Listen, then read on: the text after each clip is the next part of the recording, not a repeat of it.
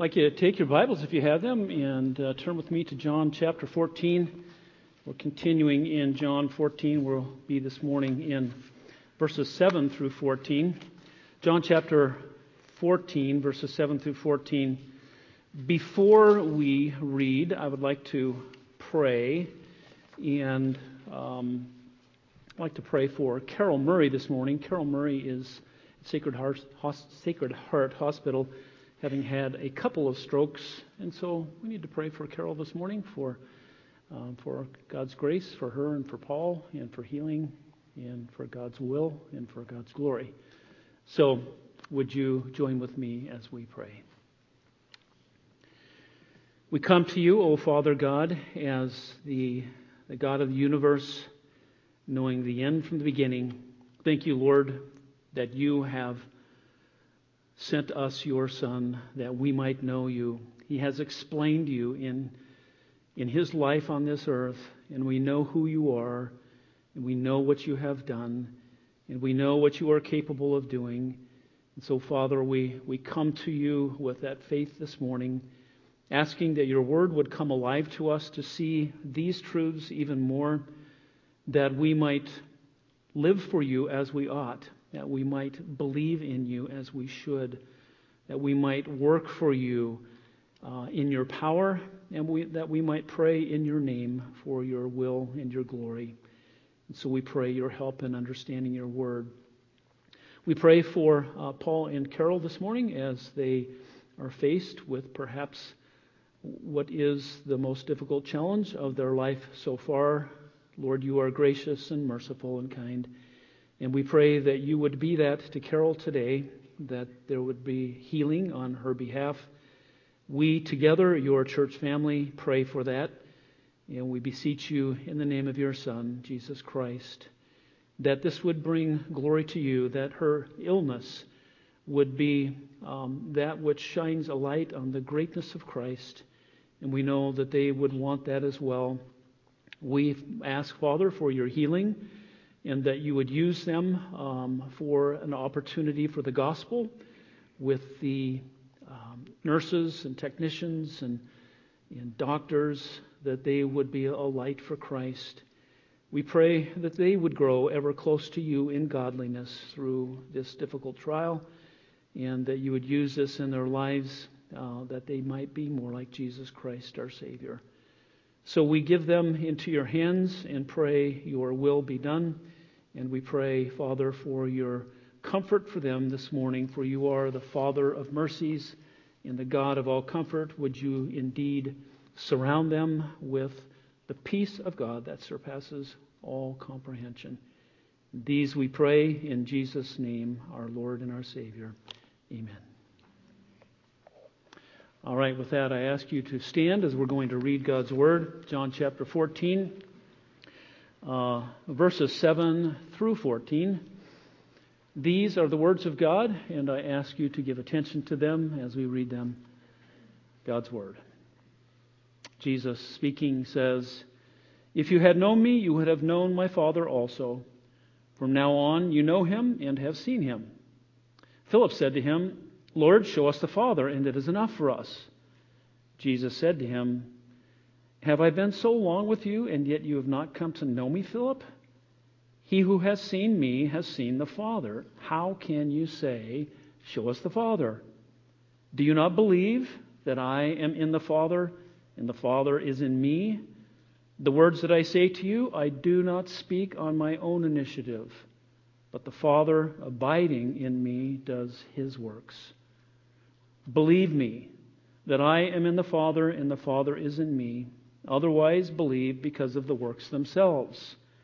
Truly, truly, I say to you, he who believes in me, the works that I do, he will do also, and greater works than these he will do, because I go to the Father. Whatever you ask in my name, that will I do, so that the Father may be glorified in the Son. If you ask me anything in my name, I will do it. And God's people said. Please be seated.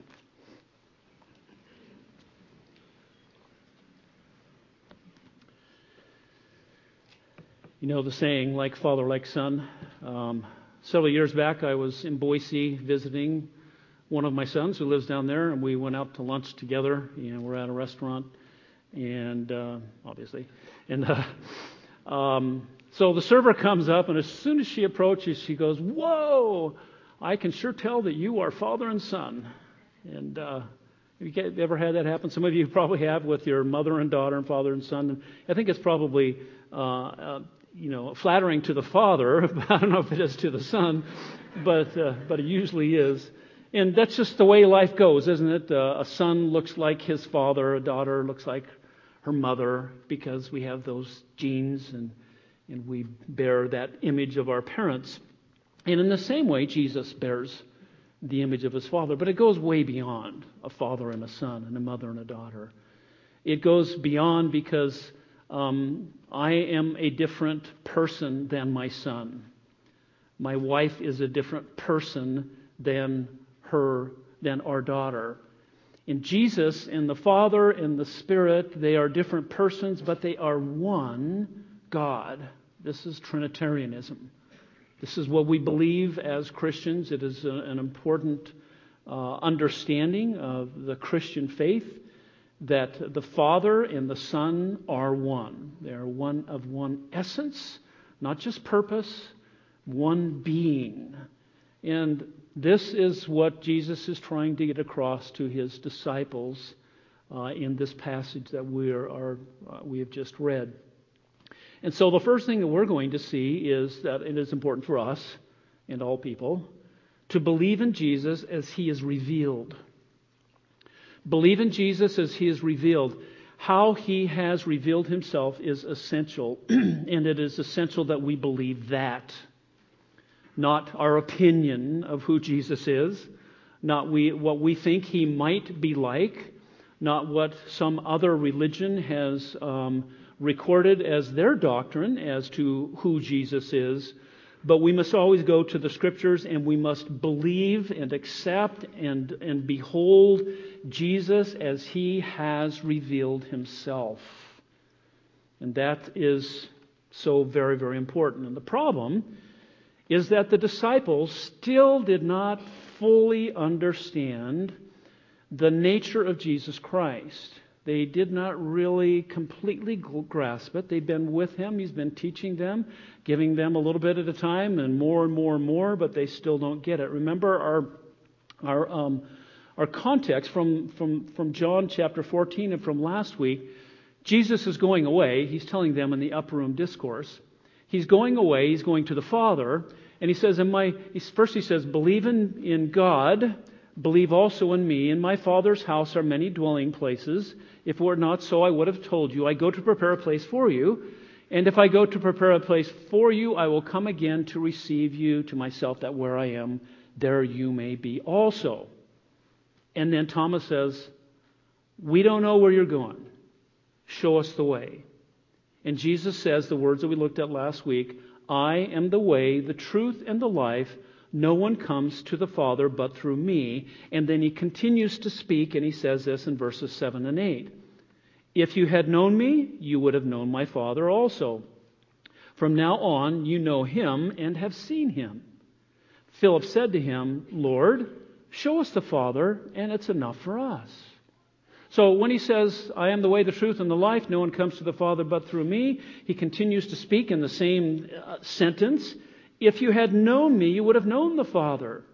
If you had known me, if you had really known me, Philip, all along, then you would have known the Father because Philip, or I mean, not Philip, at this point, Thomas, he's still speaking to Thomas. Thomas says, We don't know where you're going. I'm going to the Father. If you had known me, you would have known that because you would have known the Father. But he says, From now on, you know him and have seen him. Just as he said to Thomas a minute ago, you know the way where I'm going. There is all this knowledge, I think, that is latent in the disciples, these things that they know because he's been teaching them. And the Spirit of God is going to dredge them up and teach them further to him, to them. But at this point, he says, You don't understand.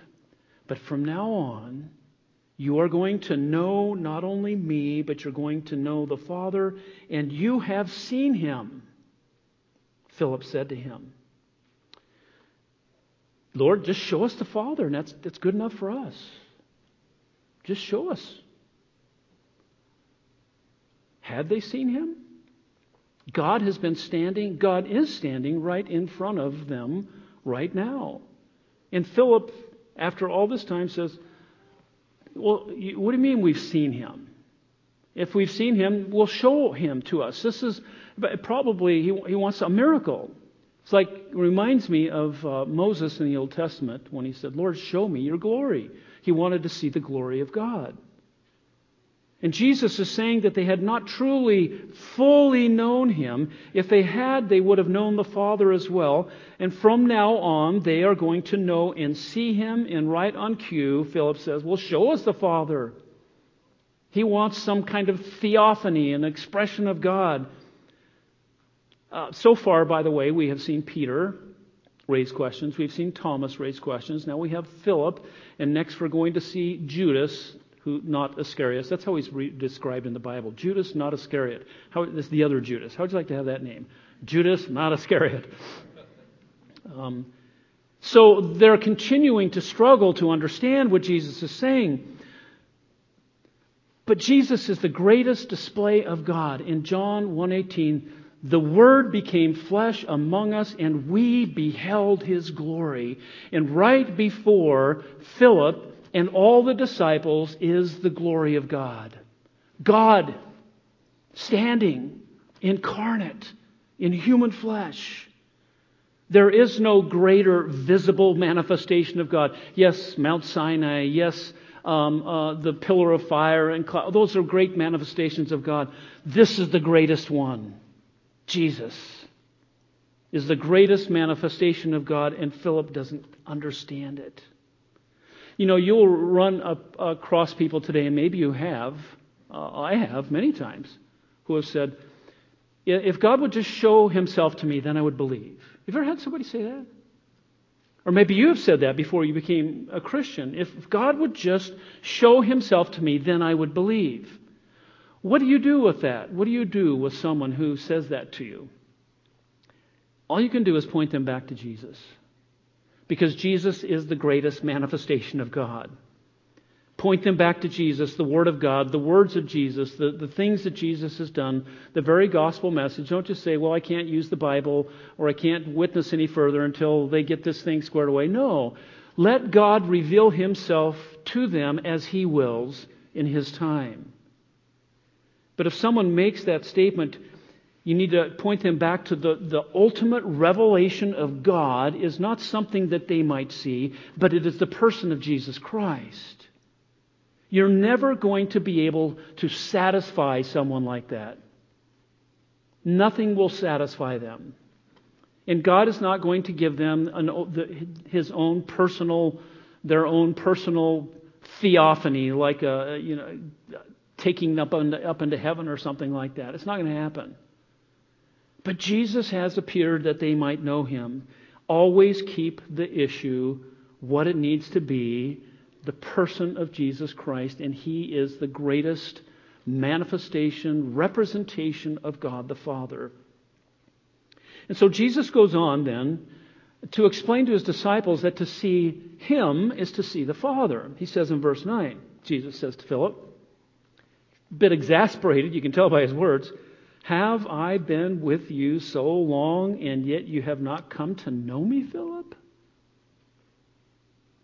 These last three years we've been together, you've heard me speak, you've seen me do miracles, you've seen me raise someone from the dead.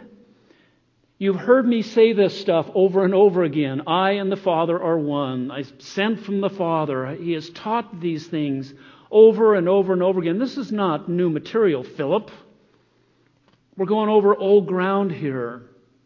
And I don't know whether uh, Jesus is exasperated or whether he's just pulling him along like he is all the disciples to just slowly uh, unveil to them these truths that they need to know. So he says, you, You've been with me this long. He who has seen me has seen the Father. So how can you say, Show me the Father? If you see the Father, you see the Son. If you see the Son, you see the Father. He has said this all along. These are not new things. And once again, he is claiming deity. He is claiming that he is God. Because if he's saying, look, if you see me, you see the Father. Notice he doesn't say, I am the Father, but he says, You see the Father in him. Verse 10 the Son is in the Father and the Father is in him. He said, Do you not believe that I am in the Father and the Father is in me? Do you not believe this, Philip? He's taught it before, but he's getting deeper and deeper into this concept of the, the, the joined nature of Christ and the Father and, and the, the Godhead, that, that God is one uh, one God existing in three persons, and they all say, share the same essence. They are one. The, I am in the Father, and the Father is in me. And what he gives for the proof of that is this The words that I say to you, I do not speak on my own initiative, but the, the Father abiding, living in me, does his works he calls on two proofs the words and the works. His words and his works. All the time that he has been with him, he's, he's, there have been two things that, that are the testimony the words of Jesus Christ and the works of Jesus Christ. And what are the purpose of the works? These things were written so that you may believe these works, these signs, these wonders, these miracles. And those were proof that his words were true. They were authenticating miracles that he was indeed one with the Father. And he has said this over and over again. Um, uh, you know, all the I am statements. Um, when he said, Before Abraham was, I am, and they wanted to stone him. When he said, I and the Father are one, and they wanted to stone him. And here he is saying, I am in the Father, and the Father is in me. And the proof of that is the words that I've spoken to you and the works that I've done, they bear witness that God is in me. It's obvious that God is in him. So, all those teachings and all those miracles that he had performed and all that Philip had witnessed should have been enough for Philip to understand at this time that, yes, the true nature of Christ is deity. He is God. And so, he began this whole section um, believe in God, believe also in me. If you believe in the Son, you believe in the Father. If you, if you know the Son, you know the Father. If you see the Son, you see the Father. You cannot separate them in any way. They are connected, they are one. They are one God, and they cannot be separated. But again, notice that he does not say, I am the Father, and the Father is me. They are separate. Um, let me show to you. We, you've seen this before the, the Trinitarian shield. Um, and all illustrations break down when we try to explain uh, the Trinity. And, and by the way, give the disciples some slack at this point. How many of you fully understand the Trinity? So you know, we need to be patient with these guys, and we need to understand that uh, he has taught them these things, but they're struggling to understand. They don't have the Holy Spirit. They have the Old Testament. They're, they're, in the Old Testament, there is the, the idea of plurality in the Godhead, but, but not a Son who is God, or uh, probably more the deity of the Holy Spirit is found in the Old Testament. But this is new to them. This is, this is groundbreaking. This is, uh, this is sensational stuff. This is, this is hard for them to grasp. And so this, this triangle represents God. The Father is God, the Son is God, and the Holy Spirit is God. One God, three persons Father, Son, and Holy Spirit. But the Father is not the Son. They're separate, separate people, separate persons. The Father is not the Son, and Jesus does not claim that. He says, The Father is in me, and I am in the Father. So the Father is not the Son, and the Son is not the Holy Spirit. And the Holy Spirit is not the Father, nor is the Holy Spirit the Son. They're three individual beings in one God, one ontological being. They share the same essence. And, what, and he is going to, in, in, coming weeks, we're going to see he's going to send the Holy Spirit, which completes the, the Trinity for us and the understanding. But um, uh, theologians call this mutual indwelling because Jesus said, I am in the Father and the Father is in me. It's an odd statement. We haven't seen this in John yet. But theologians call this mutual indwelling because they are so inseparable in essence and in their nature that they are in one another. Mutual co-inherence is another word that they use. That, that they are co-inherent at one time. They share the same essence, this unity of being. And I know it blows our minds, and it must have blown Philip's mind, and it must have blown the rest of the disciples' minds to understand what do you mean you're in the Father and the Father is in you? You're standing right in front of us. And Jesus says, You just need to believe this. And they will get greater understanding when the Holy Spirit comes, and their faith will be full orbed at that time. But we are, we are called to believe the same thing that this is, that these are, are difficult things, but they are important things. This is true of all members of the Godhead, the Father, the Son, and the Holy Spirit. They are all equal, they are all one. Do you know that um, the early church councils that were formed Nicaea in 325 AD, Constantinople in 381, Ephesus in 431, Chalcedon in 451. You know what they were all about? The true nature of Christ. Because everybody gets it wrong. Because every cult gets it wrong. Because the enemy has always sowed seeds of false doctrine about who Jesus is. We have to know and have to believe who Jesus is. And this distinction between Father and Son and Spirit is held, but at the same time, they are one of one essence. Not just purpose, but they have one essence. At the same time, we see the preeminence of the Father, don't we? Because in the Godhead, we have Father, Son, and Holy Spirit. The Spirit is the one who, who is sent by, by the Son, and the, and the Son is the one who is sent by the, sent by the Father. And the Father uh, submits, uh, the Son submits to the Father, and the Spirit submits to the Son. So in the Trinity, in the Godhead, there, is, uh, there are lines of accountability and authority, even though they are one. So here's the lesson for us. It is essential to get right the nature of God. Because if you get it wrong, it's not God. Right? It's an opinion, it's an idea that someone has. You, see how important theology is. We have to get right because Jesus is castigating them for not understanding that He is in the Father and the Father is in Him and that they are one. And He says, You've got to believe this.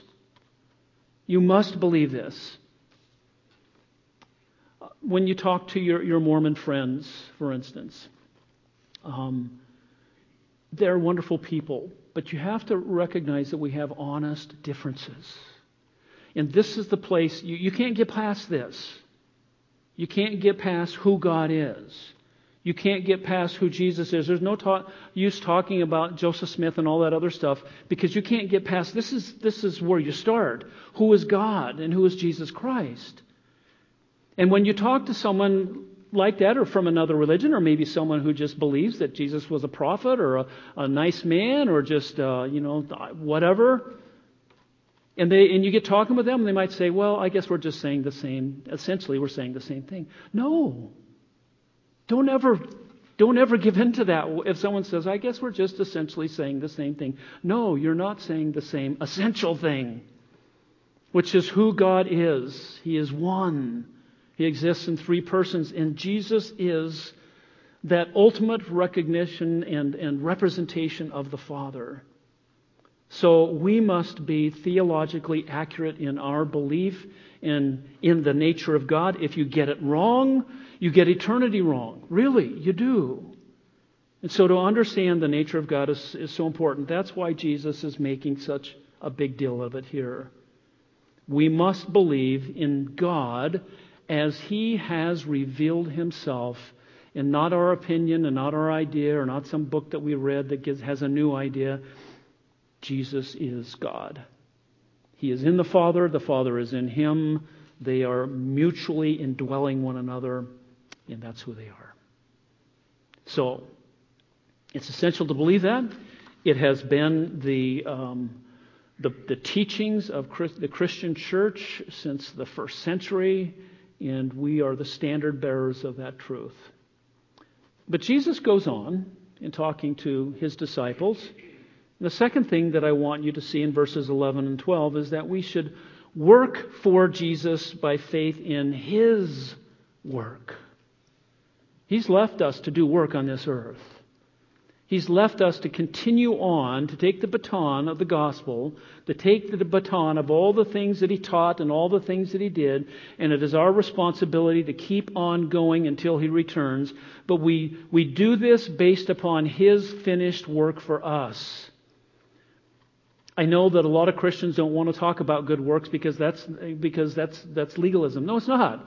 We, for by grace you've been saved through faith, and then not of yourselves. It is the gift of God, not as a result of works, lest anyone should boast. For we are created in Christ Jesus for good works. We are saved for the purpose of works and to continue the work of the gospel.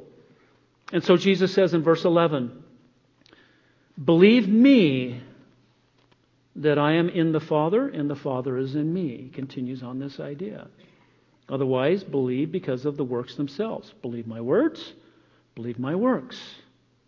But I want you to notice here, here in the, in the heart of the passage, that we have these two imperatives. I've talked to you about that before. A, a Greek imperative is the, the command mode. You must do this. And he says it twice believe. Believe me. Believe the works. When he says, believe me, he doesn't say, believe in me. He's, it's like this Hey, believe what I'm telling you.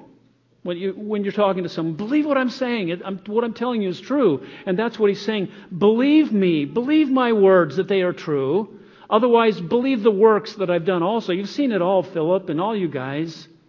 You've seen the water turned into wine. You've seen the, the, the, the, the dead raised and the, the sick healed. And you've seen all this. Believe my words and believe but he says, you have to believe. This is an imperative. Believe his words that he and the Father are united. That's what he's asking them to believe, isn't it? Believe that I'm in the Father and the Father's in me. Based on what? What I'm telling you and what I've done. Believe in the words and believe in, the works that he and the Father are united. And of course, that brings us full circle once again to 14.1. Believe in God believe also in me. So throughout the Gospels, uh, the works that Jesus did were, were mainly miracles that he's talking about. And the purpose of those were that we would believe in him. But these two imperatives are to believe in his essence, believe in who he has revealed himself to be in the Father, Father in him. You see me, you see the Father, I and the Father are one. Get it straight. He is God. And then he says, after these two imperatives, the result of this, the result of believing in Jesus as he truly is, based on his words and his works, is this, verse 12. Truly, truly, I say to you, he who believes in me, the works that I do, he will do also. So those who believe in him and they've accepted his essence, that he, the reality of who he is as God, they will do the works that he has done. And he's talking to his disciples. Primarily, it's going to be them. And then he goes on, and greater works than these he will do because I go to the Father.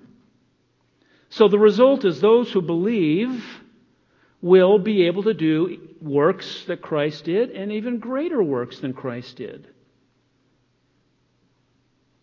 What are these works? the works that uh, he did that were uh, miraculous and stupendous and spectacular were sensational miracles. But he says, You will be able to do greater than these.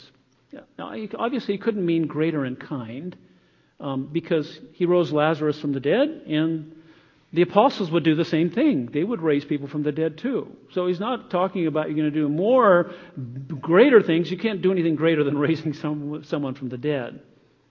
So, greater probably means greater in, in scope, in extent, for one thing, because when Jesus was on this earth, he was limited by his human body. By the way, he still has a human body.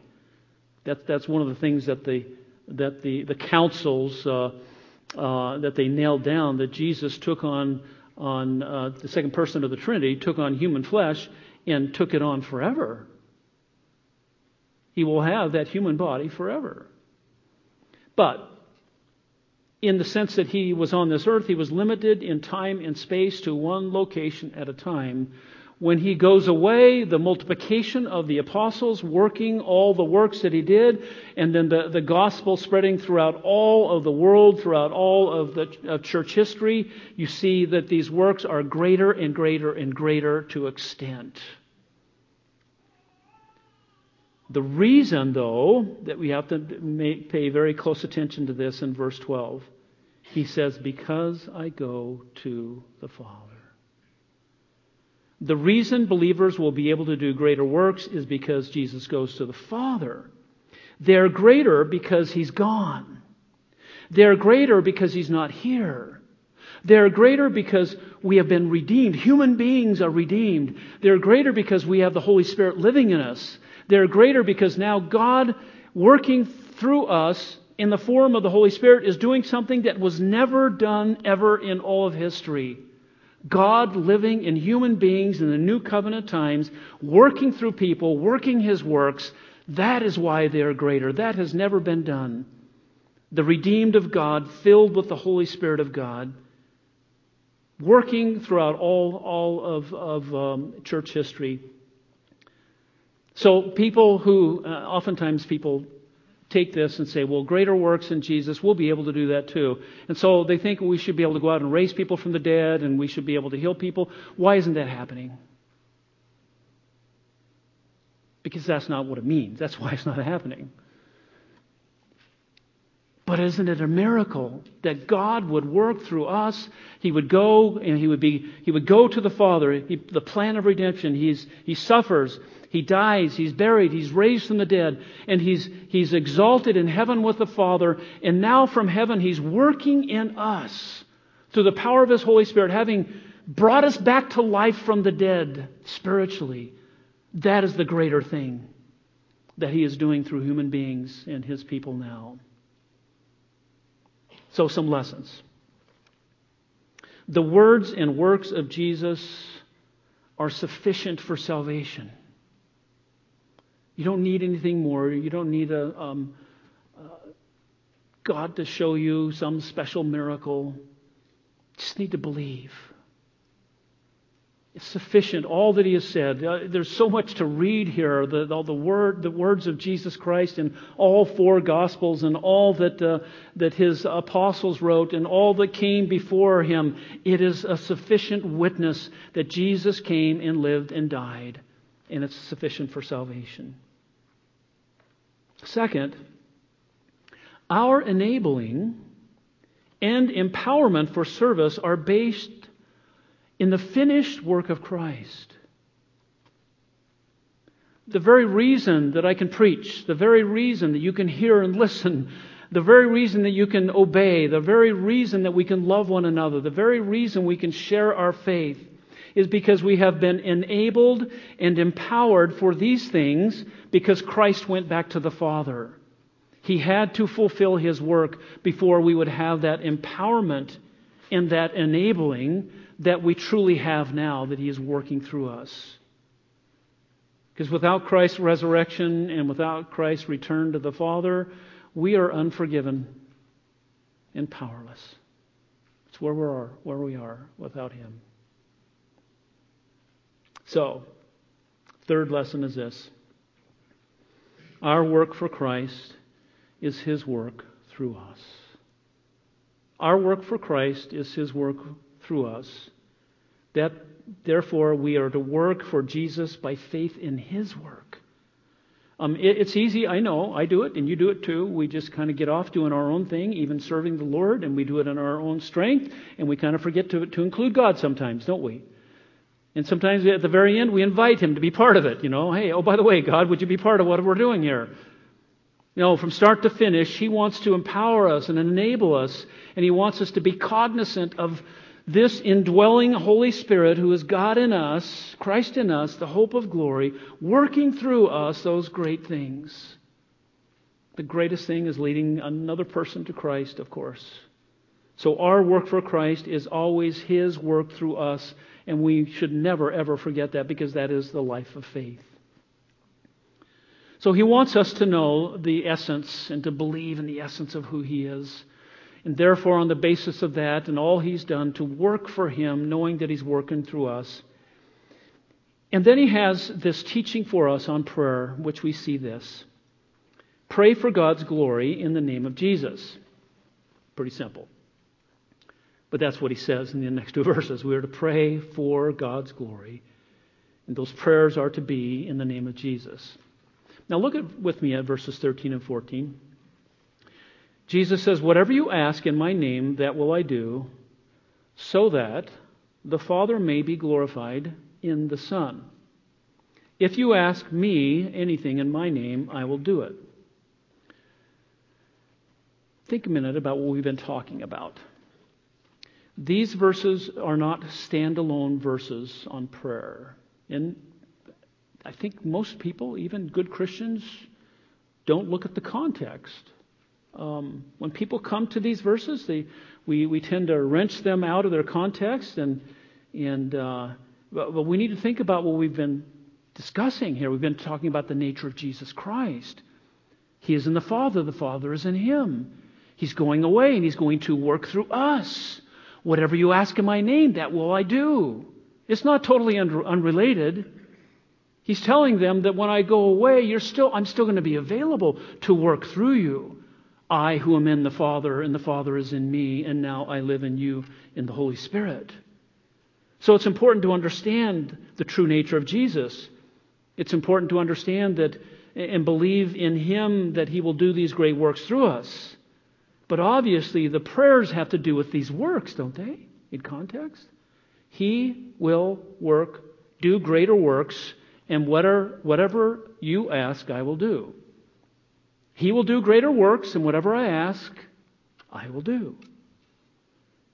He's telling them that this is, is related to our working. So all of the work that we do in, based in the work of Christ is also to be accompanied by prayer. So obviously, these prayers have something to do with the works. The greater works are to be prayers that we ask God to do greater works through us. And since He has gone to the Father, they're going to need assistance. They're going to need help. And He's assuring them and telling you, I'm going away to the Father, but I'm just going to be a phone call away, if you will. I'll be right there. All you got to do is ask, and I will be there. And I will help you with whatever you, you need to do to complete the work that I've given you to do. But still, we have some general principles about prayer that we should lay out here. And they are these prayer is asking. He says, If you ask anything in my name, I will do it so that the Father will be glorified through the Son. Prayer is asking. This assumes that you have needs. And this assumes that you don't have the resources to meet those needs. This assumes that you need direction, and it assumes that you don't know the direction. It assumes humility, that we humble ourselves to ask God to show us things and to do things for us that we cannot do for ourselves. That's what prayer is asking God to do those things that we cannot do for ourselves. We don't have the answers. And when we come to God in prayer, we're saying, I don't have the answer. Will you give me the answer? It's a recognition that He is God and we are not. And so we come to Him asking. He says, If you ask anything in my name, boy, that's a loaded, loaded concept. The name of Jesus. The name is all that He is. It's, I think it is another way of saying praying His will, really. But praying the name of Jesus means all that He is, all, His authority, His sovereignty. He is the sovereign Lord, which includes His deity, which He's been talking about. All that He is, all that He represents. He is one with the Father. And when we come to God in prayer, we, we should have this understanding of who Jesus is. It goes back to the very beginning. We must believe in Jesus as he has revealed himself so that when we come to him in prayer, we're not just have some concept that's ethereal of some person that we're talking to that we're not sure who it is. We know it's Jesus. And we know everything about his name and how important it is. Everything that he, that he, that, that, that he represents. And so to ask in the name of Jesus is not magic. Yes, you can pray a prayer just a, a, in the middle of a conversation, God give me strength. And, you, and then you go back and say, well, I should have said, Father, God give me strength, and I should have said, in Jesus' name, so I guess he didn't hear me. No. These are not magic formulas. This is just coming to him, recognizing who he is, praying in his name. His name is above all names. And since he is the Lord, we are asking in submission to him. But we are also recognizing that he is able, right? To do what we are asking Him. If we come to Him without faith and saying, Lord, I pray that you would save my dad, but I don't really believe you will, how often do you pray prayers like that? I mean, you don't say that under your breath, but do you really, are you just saying words, or do you really believe that He is able to do what you ask Him to do? So praying in His name is His full understanding of all that He has done, His work of redemption. It's not based on what I've done or what you've done. So I don't come to God and say, hey, I've been a pretty good boy this week. Do you think you can throw a few things my way? It doesn't work that way. But I would be remiss to not mention that sin short circuits prayer, doesn't it? If we're in sin and we're in rebellion and we ask God to do something, He might just say, No. I'm going to let you this run its course until you come back to my name and you come in full submission in repentance. And He will forgive you, yes. But sin short circuits prayer, and so we need to make sure that we understand that. Pray for whatever glorifies Him. Whatever you ask in my name, that will I do. This is, this is essential. This is the kicker. So that the Father may be glorified in the Son. Not that you're glorified, but He's glorified. So the Father is glorified in the Son when we ask in His name. And the glory of God is always the kicker, and His glory is His will. Anything, by the way, when He says, if you ask anything, I will do it so that the Father will be glorified in the Son. Anything doesn't mean anything that you want. And p- people take this passage and this verse and say, see, I can pray for anything, and God wants to give me anything that I want a new car, um, healing, a new job, whatever it may be. That's not what he's saying. Anything that glorifies the Father in submission to the Son. Anything that glorifies him and that is in his will. And this is consistent with this passage that the glory of the Son is the glory of the Father. This also bolsters Jesus' point that the Father and the Son are co equal. Because he says, if you ask me, notice that in verse 14, if you ask me anything in my name, I will do it. Generally, prayer, as Jesus taught us in the Lord's Prayer, he said, Pray this way Our Father. We are taught to address the Father in prayer, and we are to pray in Jesus' name. That doesn't mean you can't pray to Jesus, but the, the, the uh, just the, the general uh, order of prayers is that we address the Father and we pray in Jesus' name. What Jesus is saying here by saying, if you ask any, if you ask me, he is reiterating what he's been saying in this whole passage. If you're asked, if you're, if you're praying to me, you're praying to the Father. If you believe in me, you believe in the Father. If you see me, you see the Father. If you know me, you know the Father. And prayer is part of that. It's just another way of saying, I cannot be separated from my Father, even in prayer. But His will is His glory. And the will of God is always the glory of God. Well, we must not think that we have a blank check to just ask for anything. The standard of that check being answered is God's glory and His will. So, some lessons. As you grow in maturity and godliness, and holiness, in years, you will want and you will pray for what God wants. When you're younger, you want a lot of things and you want different stuff. When you get older and you're wiser and more godly, you are more apt to say, Whatever it takes, God, for your will to be done. Whatever it takes, God, for your glory, I'm okay with that. But you have to grow in godliness to get to that point, and you have to be weaned from um, selfishness and the things of this world because, yes, we want God to do things for us, but it's better that His will be done.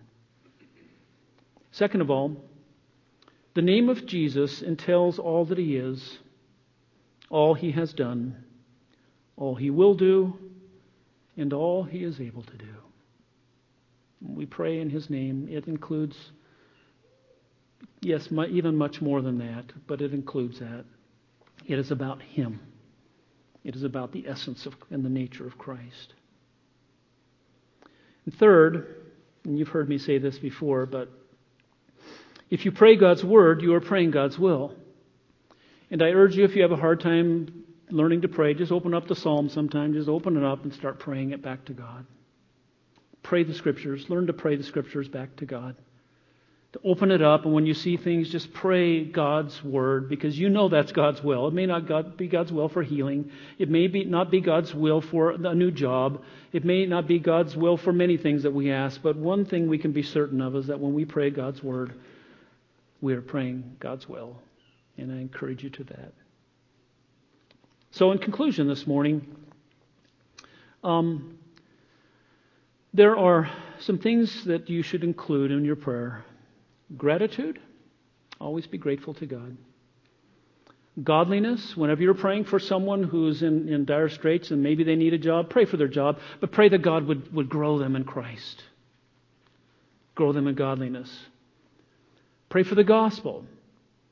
Even if someone is, is ill or in the hospital or someone is lost in some way, pray for an opportunity for the gospel because we know that that is always God's will. And always pray for God's glory. God's glory is always His will. And even if you don't know what to play, pray for, just pray that. And finally, whatever we ask of God, He can do far more. Far more. So we close with Paul's benediction. Now, to him who is able to do far more abundantly beyond all that we ask or think, according to the power that works within us. To him be the glory in the church and in Christ Jesus to all generations forever and ever. Amen.